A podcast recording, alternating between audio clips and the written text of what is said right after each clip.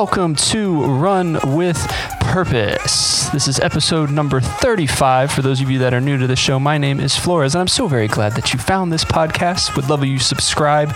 You can find us on all of the uh, places you can find podcasts. Obviously, you know that you found us, uh, and you can always reach out to me on all of the socials at flores.run. Thanks for everyone that's watching the video as well on the YouTube channel. Uh, as you guys know, if there's a video, that means there's an interview, and we'll get to that here in a moment. But um, a few weeks ago, I had mentioned a project I wanted to kind of start working on, and really it was about finding people with with stories that are you know kind of fit the flow of the podcast. So you know, running your life with purpose and intentionality and and I was like, hey, what better way to get people's stories than to literally just go on Reddit? You know, people there's there's a ton of people on Reddit, you know, and you can find sort of different types of uh, topics and subjects and that sort of thing to to to communicate with people. It's a great community. Um, it can be a harsh community at some points, in some places too, but overall, it's a great community. Uh, and this week, we actually have the first installment of that project. I have. Uh, Alexander, uh, his story is really about never, never giving up, and that nothing is impossible with hard work. So I'm so thankful that you uh, took the time this evening to to chat with me. Thanks for being on the show.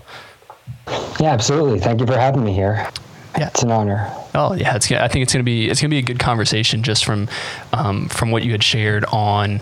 Um, on Reddit and then basically our emails back and forth and stuff like that. I think it's going to be a really good conversation. I think people are going to get a lot out of this. Um, again, the idea is, you know, we're not we're all normal people and we all do we can do amazing things but like we talked about before we started recording it's all life is what you make it. And if you kind of let the circumstances control you um, you can go down a, a, real crazy path there. But before we dive into to all of this kind of stuff maybe tell the people just maybe a little bit of your background Sure thing. So, um, just a few little things about me. Um, I grew up in Lancaster, Pennsylvania. I'm 23 years old. Um, a few of my hobbies um, I, I, like to run, of course, but I also like um, working out. I like playing the guitar. I'm not that great at it, but it's still a lot of fun. And um, I recently I've started dabbling in writing. Uh, now, my family is from Ukraine. I'm actually the first first member of my family born in America. So that's uh, uh, that's something that uh, I think is pretty cool. Yeah. Were they? How long did they live here before you were born? Uh, I think I lost audio. Oh, can you hear me? You got me. I think we should be. Oh. All right. You good? You good? I'm good. Okay, good. Yeah. Well, we're, we're having some like crazy thunderstorms here too. So like my power just flickered. So I'm really hoping we don't lose power while this happens too. Whatever, we just yeah, roll with the punches. That would happen, wouldn't it? Yeah, it's all right. It happens. Uh, um, so what I had asked yeah. was, uh, how long had your parents um, been in the states before you were born? Um, so it's actually a pretty crazy story. So uh, my dad came here. Um, my, my parents are older. My dad came here in 50, 52 or, or 1950, and he came over on a boat with his family. And then he lived here. He lived his whole life here. He was an architect. And my mom came here just, uh, she came right after the, or right before the collapse of the Soviet Union, Union in 1991. And she, uh, my dad was actually uh, the immigration officer that helped her get in. That's um, a bridged version. I think the actual story is a bit bit longer, but that's yeah. that's the story I understand. That he actually helped her get in, and um, that's kind of how they met. And they, um, and yeah, uh, as a result of that, here I am. I think it's a crazy story. Two people so far apart happen to run into each other. Yeah. Um, but yeah, that's uh, so. Yeah, I guess to answer your uh, question, my dad's been here for pretty much his entire life. My mom just came here about 25 years ago. Gotcha, gotcha. That's pretty cool, though. Yeah, like you said, it's kind of interesting just how those how those kind of circumstances kind of go go hand in hand, and that sort of thing. You still you still live in Pennsylvania? Um, yes. So I uh, when I was 18, I left to go to Widener University. I, I, went to school there, and then I lived over in that area for a while, for about two years. Uh, that's like uh, near Philadelphia, the Delco area. Mm-hmm. And then and then uh, j- actually just a couple months ago, I moved back here to my family's house, mostly because uh, there's two young young kids here. My two nephews live here, and um, and it's with everybody being stuck at home all the time. It's a extremely difficult to for my mom to manage the household and manage them. And so i figured i would come back here uh, lend a helping hand and uh, you know help the whole household run a bit more smoothly. Nice. That's awesome. Yeah i noticed the, the flyer shirt. So i was just like i was like oh, i wonder if he's still in pa so yeah yeah. Um, yeah, I think I, I if I don't stay in PA, the only other place I would go is probably go live in like Westchester, New York, because I got a lot of family up there. But other than that, I love PA. Yeah, my my wife's family is from probably about like two hours southeast of Pittsburgh. So she's more like the Maryland border kind of thing. So on the other side of PA. So I'm familiar with that side. I'm not familiar as familiar with the uh, like the Philadelphia side, but, but yeah, PA. She, I told her I told her Pennsylvania. She's like, oh, I know that area. I'm like, oh, I'm sure you do, honey. Um, but we didn't we didn't go on the show to talk about Pennsylvania. Um, so the idea the idea today was to really talking about pushing yourself and and kind of what that means to you because that was kind of when I for for those listening, I asked people on Reddit saying, "Hey, just tell me. I want to know more about you, your story, what what you took to get to the place you are now." And and you had brought up about this like pushing yourself and that sort of thing. So, if you don't mind, just sharing a little bit about that, and we can just keep talking about it. Yeah, absolutely. So, uh, to start the story, we have to go back to when I was in high school. Now, growing up here, um, uh, when I was living here originally, um, I lived. My grandma lived here. Now, uh, she's passed away. God rest her soul. But uh, when I when she lived here um, and I was growing up, she had uh, this habit, out of the goodness of her heart, of doing just about everything for me. She would not let me lift a finger for myself, and growing up with that, it kind of gave me this mentality of, oh, I don't really need to put any effort in to get things. I, um, and that really backfired when I got to college. And um, I'm in college and I'm sitting there. I don't know how to cook. I don't know how to do laundry. I don't know how to wash dishes. And I, it was a mess. Uh, my freshman year was a big mess. But um, over that freshman year, I, I looked at myself and I'm like, dude, you have got to change. You've got to do something. Something has to change. And so going from my freshman year into my sophomore year, I kind of, that summer in between, I had that mentality. And I said, okay, starting starting sophomore year, you are going to push yourself. And I didn't know what that meant. I was kind of, I kind of just said, I, you're told myself you have got to do something. So, um, sophomore year, I kind of uh, really more immersed myself in the college experience. I never really went home. I stayed at college on the weekends, really uh, bonded with my friends, and um, and that year, I actually ended up joining a fraternity, uh, Theta Chi fraternity, which uh, I did freshman year. I thought fraternities were a joke. I um, sorry to if anyone's in a fraternity who's listening, but I thought they were a joke. I thought uh, people in fraternities are just alcoholics. But then I I am uh, a couple of the friends I had were already joined in a fraternity, and I, I, I knew them from freshman year, and I saw how much they changed from being kind of loose cannon freshman year to being very professional and very collected sophomore year. That I'm like, maybe there's something to it. So my s- second semester of my sophomore year, I joined this fraternity, and um, that really was where I learned to push myself because it's one thing to make yourself, to push yourself, but they joining fraternity, going through the process, you have you have to push yourself if you want to make it through if you want to get to the end of it you and once you get through it you have a lot of responsibilities you have meetings you have to go to. Um, i was when i was in there i was um, i had roles as um, academic chair then i had a treasure i was treasurer and then i was philanthropy chair and that made me push myself to accomplish things. I couldn't just sit back and focus on my own schoolwork and let things be fine. I had to. I had people that had expectations of me, and they weren't going to hold my hand like I like my hand was held when I was younger.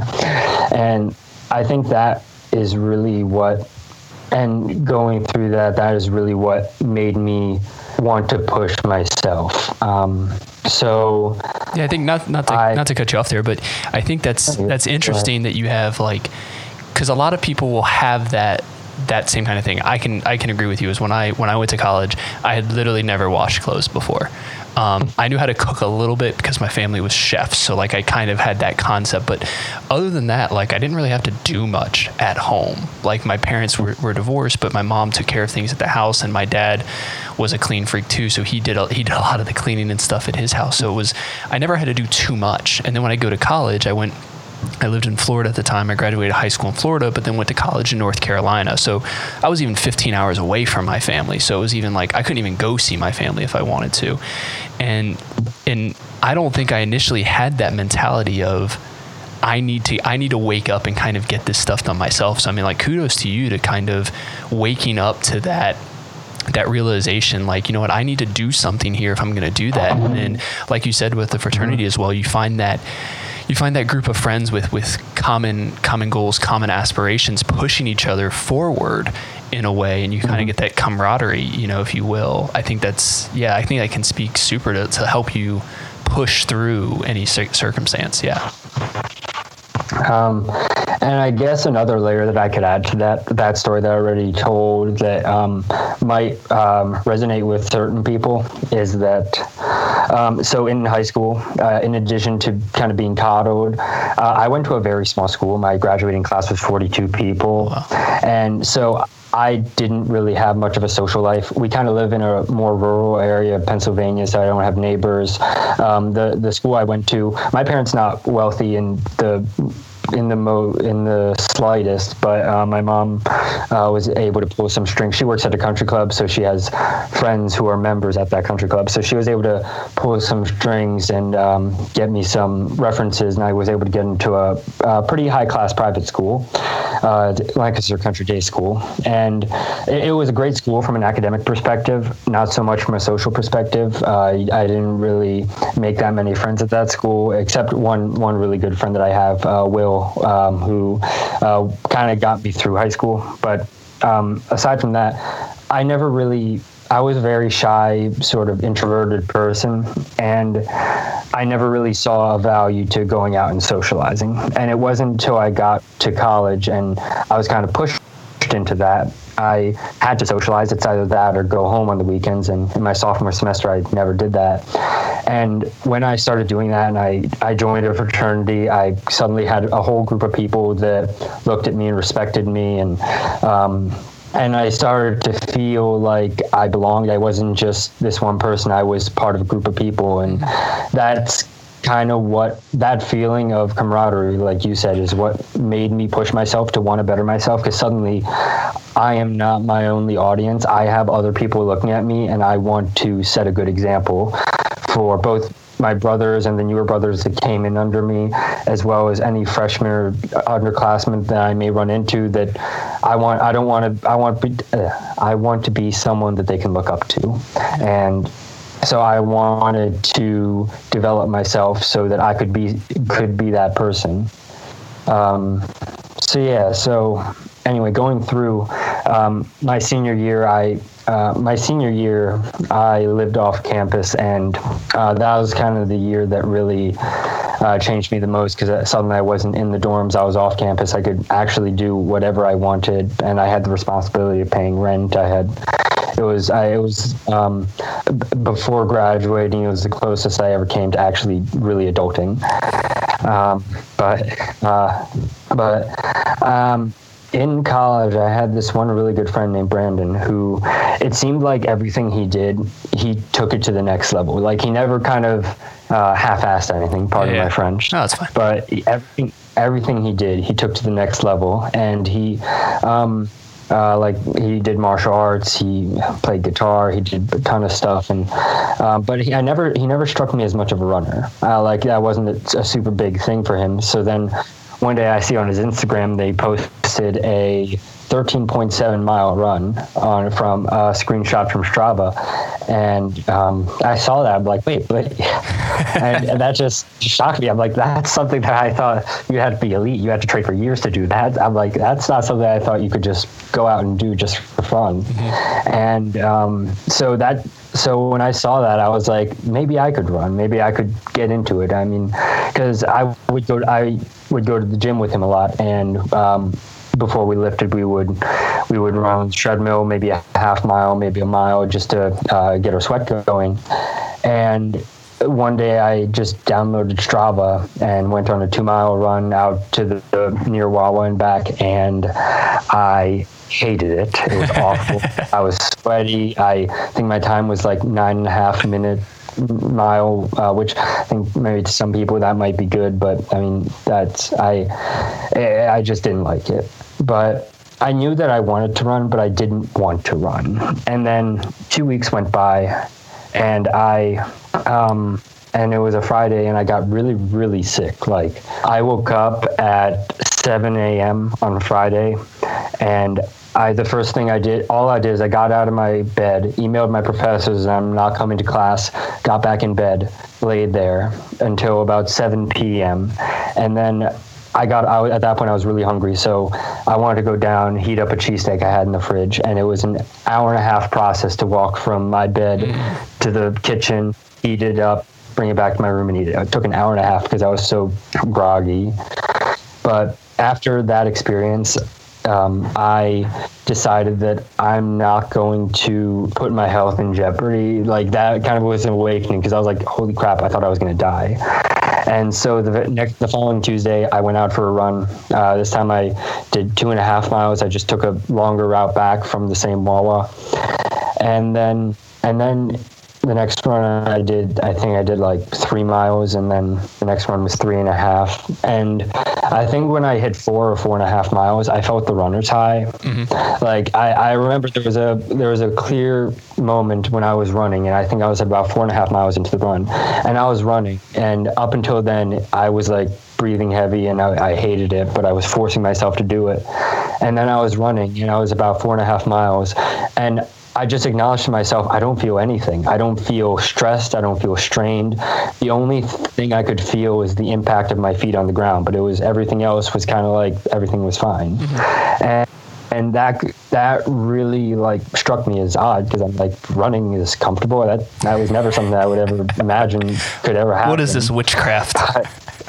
this is witchcraft exactly. But then um, the next time I ran, I ended up running. I, so that run was four, five miles. The next run I ran was like I think six six and a half miles, and then after that, um, uh, I went to Vegas and I um, in the it was the morning I woke up in the hotel and I wanted and I was like I'm gonna go for a run.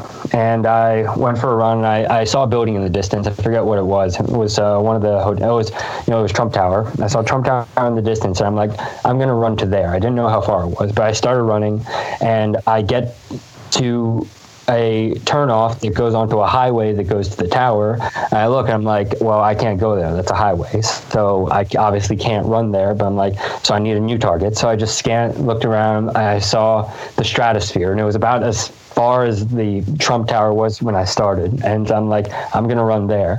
I ran there. It was four miles, the four miles total to get there, and I was like, I'm at four miles. I need to run four miles back. That's gonna be eight miles. Can I do that? I ran eight miles back, and it, I was it was just as easy. I it was I I got back and I felt just as fine as I did after five miles, if if not better, just because you know the euphoria of running that far. Mm-hmm. But and it, it just snowballed from there. I ended up uh, about like a few runs later. Later, I ran a half marathon just around Lancaster. Uh, I was I think I was home that weekend, but and and I remember when I ran the half marathon at that time, I did push myself too hard because I got.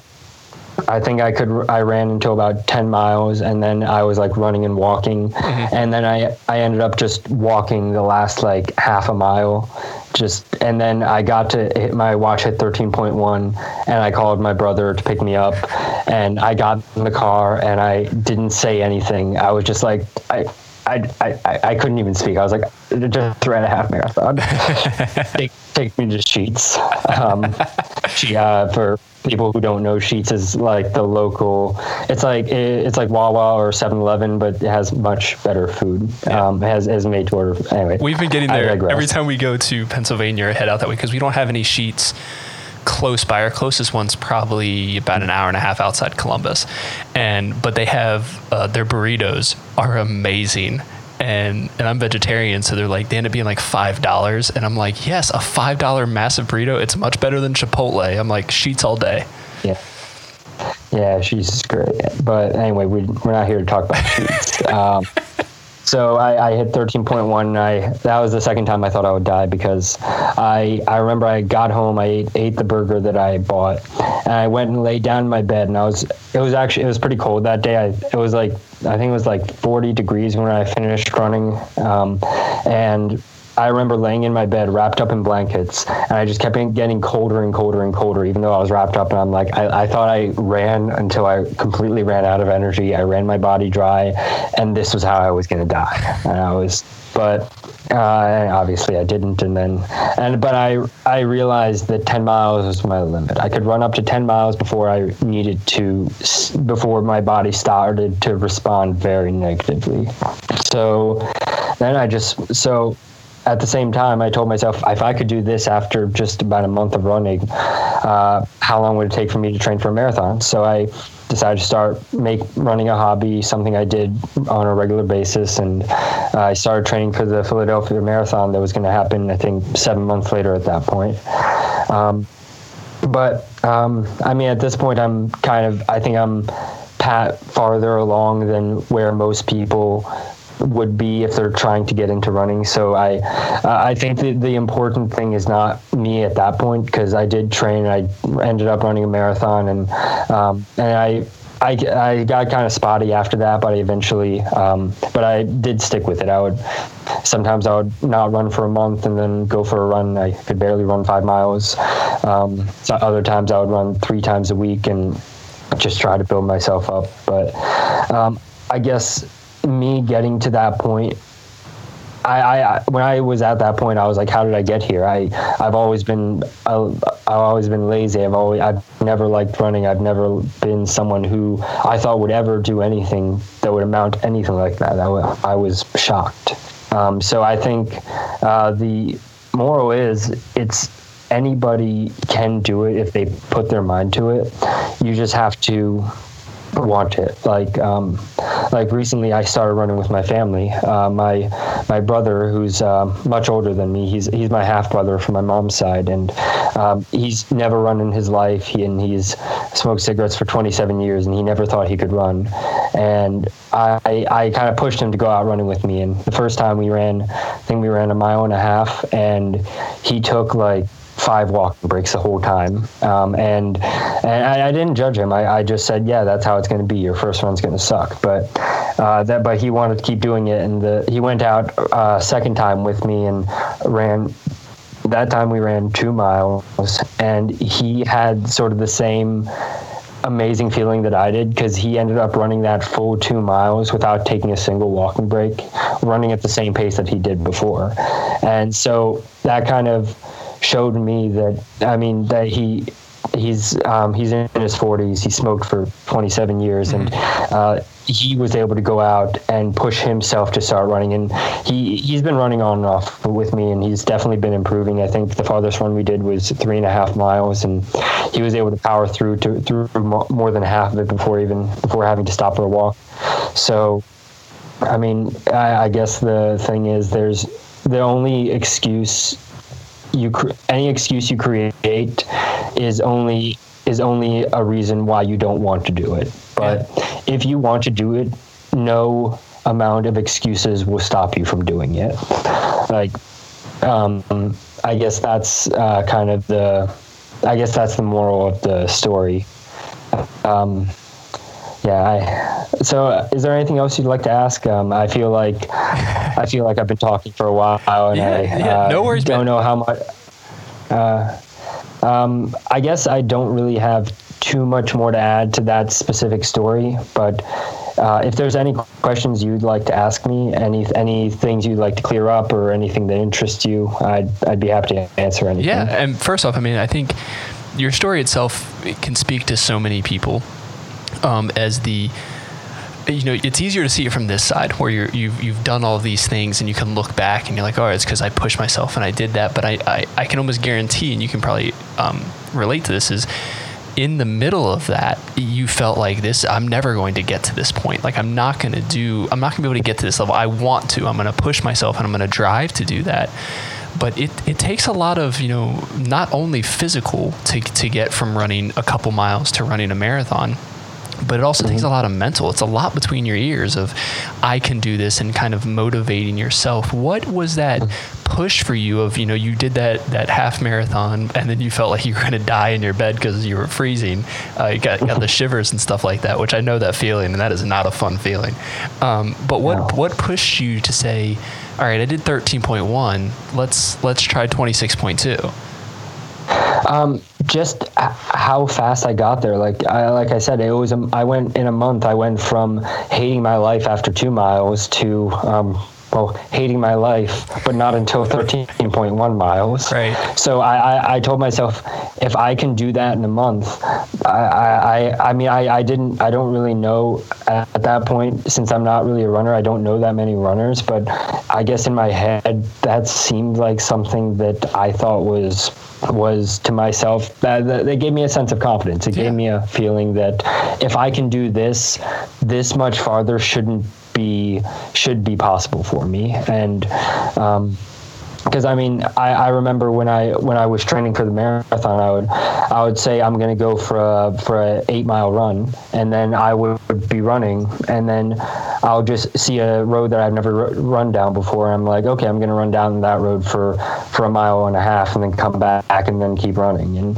it, it's just kind of like when when you're looking at running from the outside perspective, it seems crazy. It seems scary. It seems like something you could never do. But when you're in the middle of it, when you're actually out there running and you've and you feel that euphoria and you feel and you've gotten past gotten over that hump of like kind of getting yourself into it running stops being sort of something that's painful it starts being something that's rewarding i mean when i was in college i would if I went out and got really, really, really drunk on a Friday night, I would wake up Saturday morning at at 9 a.m. and I'd go out for a like an eight mile run, and I would it would be better than taking Advil because it would just clear my head, and I would go home, take a nice nice cold shower, and and I would just feel on top of the world.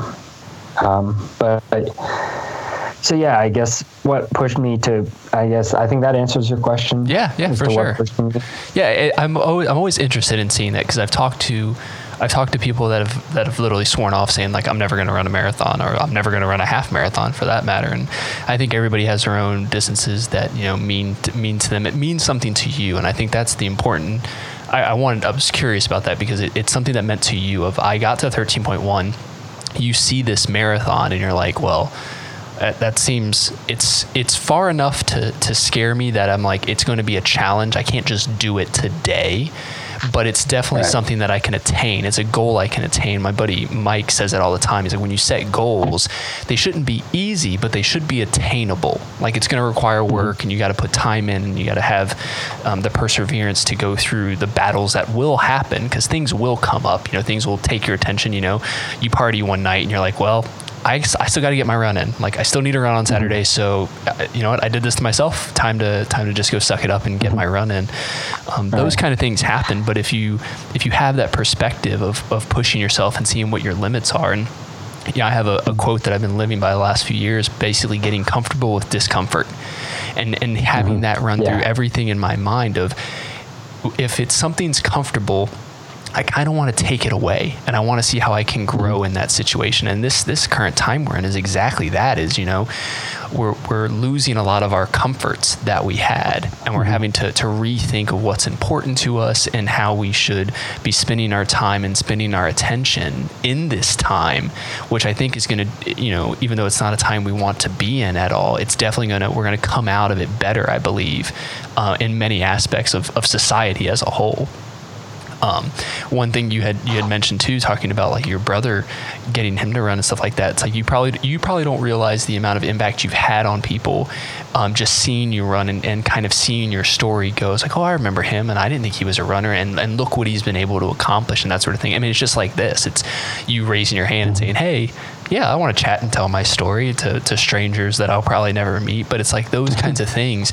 Um, you know, you'll look back just like you're looking back now and, and at uh, your running journey or your life really journey that's gotten you to this point and you'll kind of have that that's like my wise sage advice because i have the same thing with, with the races that i've done is i don't think i've done I, I you, there's always someone that's done more. You can always look to someone and say they've mm-hmm. done more. They're faster than me. They're better than me. Whatever that may mean.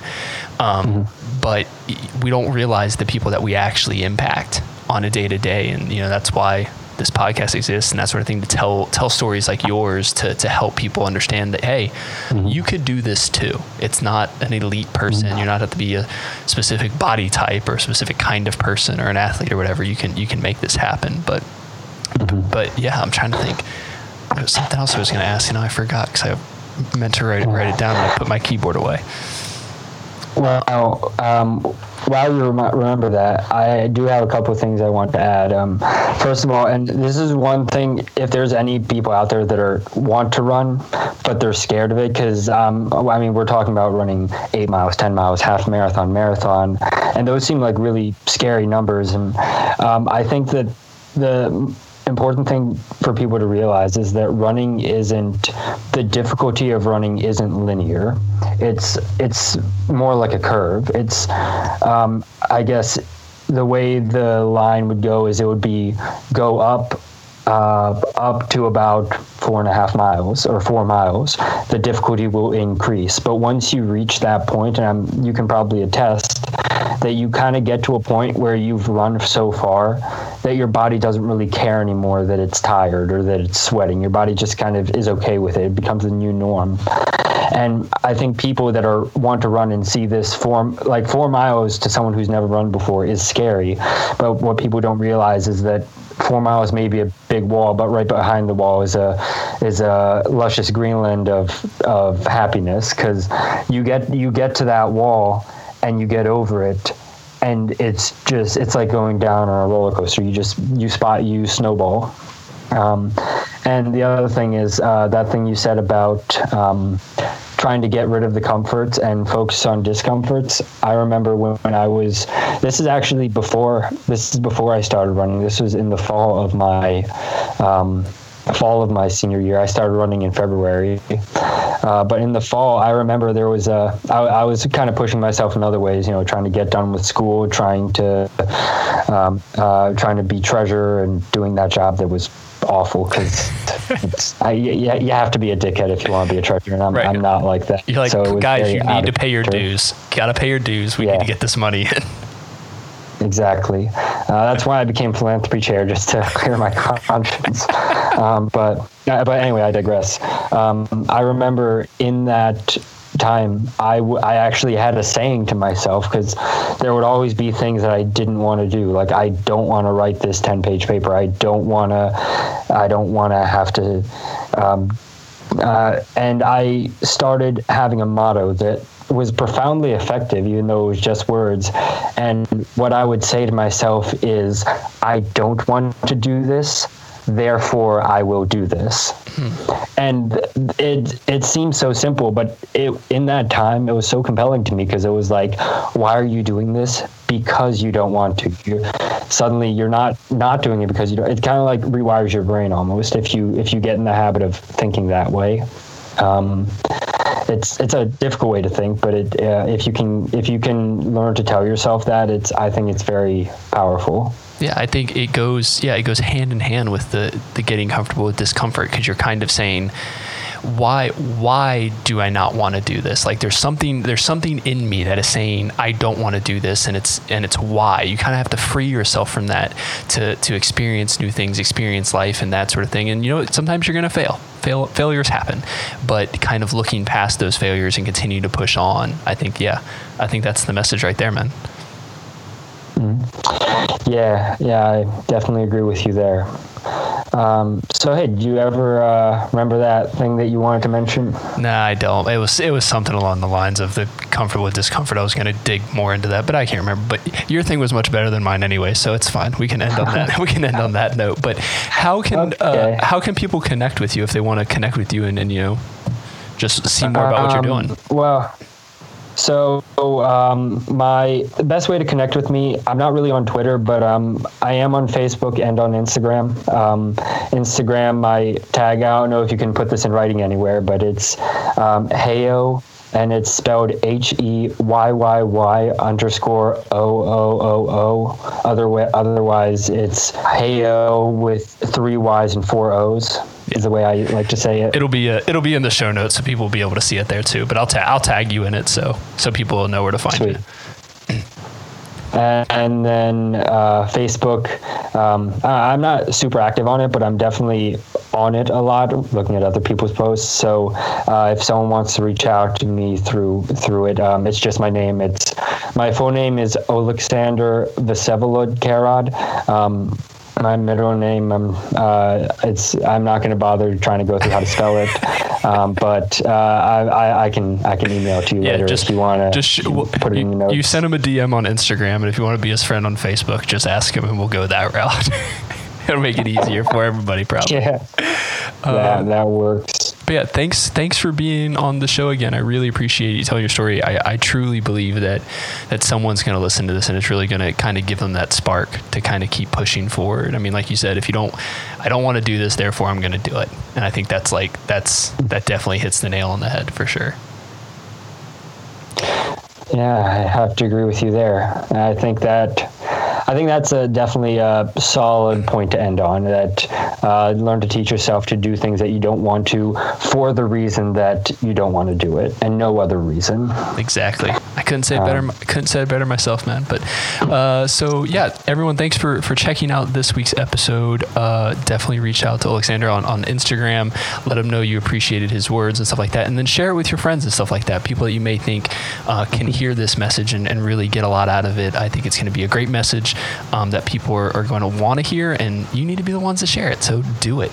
Um, you can reach out to me everywhere on social media at flores.run. You can subscribe and leave a review for the podcast. That helps people find it with all the spe- special algorithms and all how all that sciencey stuff works. Uh, you know, leave a review.